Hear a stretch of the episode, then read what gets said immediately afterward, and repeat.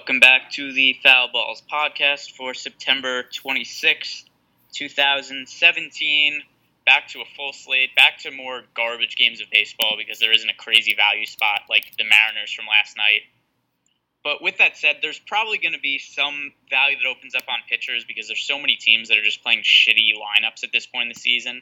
Like, I mean, we saw it tonight with the Nationals where they're just sitting a lot of guys. I think that there's other teams that could potentially be clinching playoff spots tonight or be close to clinching playoff spots. So that could lead to people being rested, and then just other teams that are just way out of the playoff race that don't have incentive to play veterans at this point in the season. So, with that said, I think a lot of people are going to recommend, particularly the pitchers, probably would end up changing by tomorrow, just because there's going to be guys who are just facing much different lineups than we could predict this far out in advance. But with that said, Chris Sale, 13,400. It's hard for me to not think of him as the best pitcher play on the slate, uh, really, regardless of who the Blue Jays play, because the Blue Jays don't have a great offense.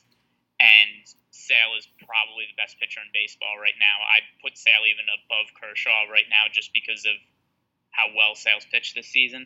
So for that reason, Chris Sale at home, 13,400 against the Blue Jays. I still think he's the best pitching option on the slate and could be better if the Blue Jays end up resting guys like Donaldson or Bautista tomorrow. Yeah, I definitely agree. And I also think that Robbie Ray could potentially be usable. Uh, I think both of the teams that these guys are facing could potentially rest players. So the Blue Jays did really well against Drew Pomeranz tonight. They scored five runs in the first two innings. The Giants are doing really well against Zack Godley, so it could keep the ownership of those pitchers down just because the offenses they're going against did well against them the previous day. As far as expected output, though, I definitely agree with you that Sale is the best pitcher. Uh, not sure if he's better than Kershaw, but at least with the injury struggles that Kershaw's had with the back injury, his velocity, I think, is all the way back up now, but he may not be entirely at full strength. They've been really close this year, but at the very least, Sale is one of the three best pitchers in baseball. You could definitely make the case he's the best DFS pitcher because he gets more strikeouts than Kershaw does. And like you said, I think there is a decent chance the Blue Jays rest some guys because they are out of the playoff race. They played a full lineup on Monday night. I don't think Josh Donaldson is rested in a while. Kendrys Morales rests semi regularly, and Justin Smoak has missed a few games too. So I would think at, at least one guy that's one of the key guys in their lineup will be out, but it could be several more. But Sale's the best guy regardless. So I like Sale. I think Ray is decent if, let's say, Buster Posey rests. But if we're just talking uh, against a full lineup, Sale versus Ray, I think it's got to be Sale. So the other guy who I think is fairly likely to see a rested lineup is Carlos Martinez at 9,100 at home against the Cubs. So a lot of people are going to be scared off the Cubs just because Weaver was such a popular pitching choice tonight and he got blasted by the Cubs. So I think a lot of people are going to look at that and just say like, "Hey, I used a Cardinals pitcher against the Cubs last night. It didn't go well. I'm not going near Carlos Martinez." But the Cubs are 6 games up in the division over the Brewers with 6 games left to play. So this could be where they start resting guys for the playoffs. It's not a guarantee, uh, it, I'm not totally sure what the tiebreak scenarios. So the Cubs could have clinched the division tonight. They they didn't. Um, uh, it's the magic number was two before tonight's game, and the Brewers were off. So they. I think I'll I'll cut you off here because I kind of disagree that the Cubs are going to be resting guys. I probably like Carlos Martinez anyway, but the Cubs, with one game left to clinch the spot, I think will probably use their starters and wait till they've actually clinched it before they rest them. Yeah, I guess that's fair. Uh, so I'll back off that a little bit. Maybe they aren't very likely to rest guys. Um, so I'll just move on from from Martinez. Um, I still think it's an okay spot either way because him at 9100, he's still overall been very good on the year. He started the year really good. He had a little bit of a lull in the middle, but he's been good again for the last month and a half or so. So I don't think he's a bad play at 9100, but I I'd much prefer to just go up to Sale if the Cubs are playing a full lineup, and I think you've just kind of sold me on them playing the regular guys and not resting anybody. So, Good yeah, uh, with with that logic, I'm probably off Carlos Martinez. Uh, the other guy who I think is worth mentioning, James Paxton at 7,600. His velocity was back up in his last start. This is just really contingent on what is his pitch count going to look like. So we don't know how many pitches he's going to be allowed to throw. He threw 50 in his first outing. I think it was around 75 in his next outing. If they let him go 90 plus, Oakland's been one of the worst teams of baseball against left-handed pitching this year. They also strike out a ton against lefties in addition to that, Matt Olson is looking like he's out. He's likely out for the rest of the season, which is a big deal because he's been by far their best hitter this year. So that's a really big upgrade for Paxton. And so the really big thing we have to monitor with him is just how many pitches are the Mariners going to let him pitch. Yeah, I think Paxton actually could potentially be my favorite pitcher if we're certain that he's not restricted. It is encouraging that the velocity's back up, and Paxton was one of the best pitchers in baseball for most of the year when he was throwing at his normal velocity when he was at full health. Uh, the A's offense against lefties isn't very good, and without Matt Olson, who is a lefty, I still think it matters a lot because Matt Olson has just been unbelievable against both lefties and righties for the second half of the season, which is all that he's played. So not having Olson hurts the A's a lot, and Paxton's just a really good pitcher. The A's strike out a ton.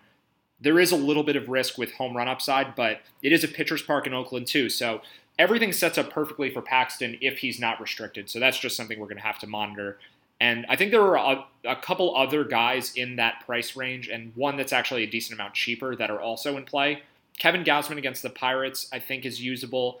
It's a pretty big park upgrade. Well, downgrade for hitters for Gausman going from from Baltimore to Pittsburgh. The Pirates' offense has been pretty bad for most of the season, especially in recent games. And Gausman has also been better himself in the second half of the year. So I think Gausman's in play. And then the guy that will probably roster the most is a lot cheaper, and that's Rafael Montero against the Braves. He's just really underpriced for a guy with the strikeout upside that he has. Uh, I think Montero's averaging about 9 Ks per 9, uh, just under 9 Ks per 9 for the season. The walks are in the high fours, though. So there's a lot of risk there, but Montero has a lot of upside, and at his price with the expensive offenses that I think you need to use because the expensive teams are in by far the best spots, there's not really a cheap offense that is really good value at all. So if you're going to save money at pitching, especially if you're using Sale and you need a second pitcher that's cheap, I think Montero makes a lot of sense, even though he's not a particularly good real life pitcher. Now, 5.3 ERA for Montero on the year. He does have 4.26 FIP, so he has pitched much better than what his ERA suggests. But like you said, I mean, almost a strikeout per inning. For somebody who's only 5,700, that's a lot of upside. And we've seen it from Montero this year. He's had games where he scored 20 to 30 fantasy points. Just the issue is, is that he has those games where he just gets totally blown up and he looks like shit and he ends up with negative fantasy points. But for a GPP, that's kind of perfect. That's what you look for because the players are priced on the large part due to their average production. So somebody who's kind of alternating like 20 point games with negative point games that gets priced in between that's kind of perfect for a large field tournament, and you just hope that he has one of the good games and not one of the shit games, which kind of goes without saying. You don't want to roster somebody who sucks, but he's just because of the way he pitches, he profiles really well for GPPs. So, are there any other pitchers that you are interested in for the slate? No, there's a lot of bad ones. So I guess let's jump to offenses so we can talk about targeting players against them. Sure. So, to me, my favorite offense is going to be the Arizona Diamondbacks at home against Matt Moore. The question here for them also is who's going to play. They literally sat every single one of their starters tonight. They played none of the regular starters. One through nine, they rested everybody, or one through eight because it's a National League game, they rested everybody. So assuming that everybody's back for tomorrow's game, that's such a good spot against Matt Moore because he's not a good pitcher and he's been making a lot of his starts at home at AT&T Park, which is as pitcher friendly a park could possibly be. And then you go into Chase Field, which is probably the second most favorable hitters park behind just Coors Field. So just that park change for Matt Moore is such a big downgrade. And then also that the Diamondbacks just have one of the better offenses in baseball since acquiring JD Martinez. So really good spot for them. I think they have the highest expected run output of any team on the slate. Yeah, I do like the Diamondbacks. I don't think I'll say they have the highest expected run output because there is a game at Coors Field. Outside of that game, I would definitely agree it's the Diamondbacks, but I think you still have to say it's the Rockies against Jose Ureña. They're not as good of an offense as Arizona. I guess not even close, but is pretty bad too, and I think his ERA still pretty far exceeds his peripherals.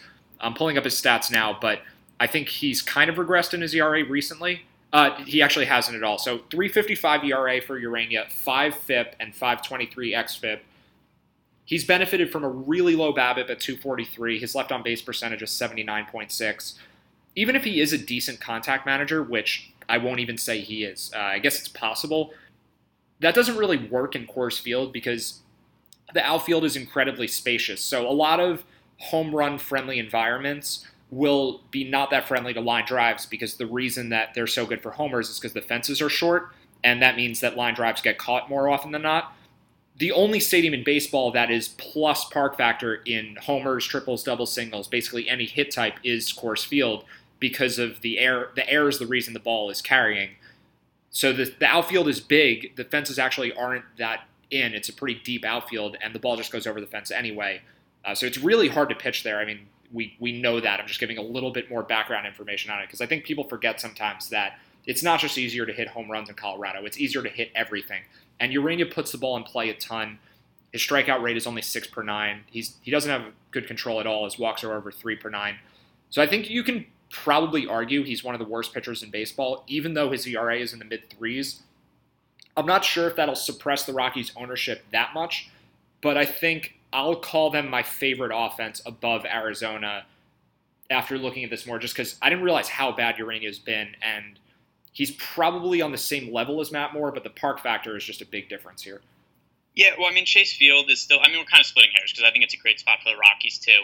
I think that the park difference between Chase Field and Coors Field is not as big as the gap between the Diamondbacks offense and the Rockies offense. So that's basically what leads me to lean a little bit more towards the Diamondbacks. And then also the Diamondbacks are just a lot cheaper than the Rockies. Yeah, I guess that's true. I mean, I don't think that the gap is I think the gap between the offenses is smaller than the park difference. But we definitely are splitting hairs there, and they are a little bit cheaper.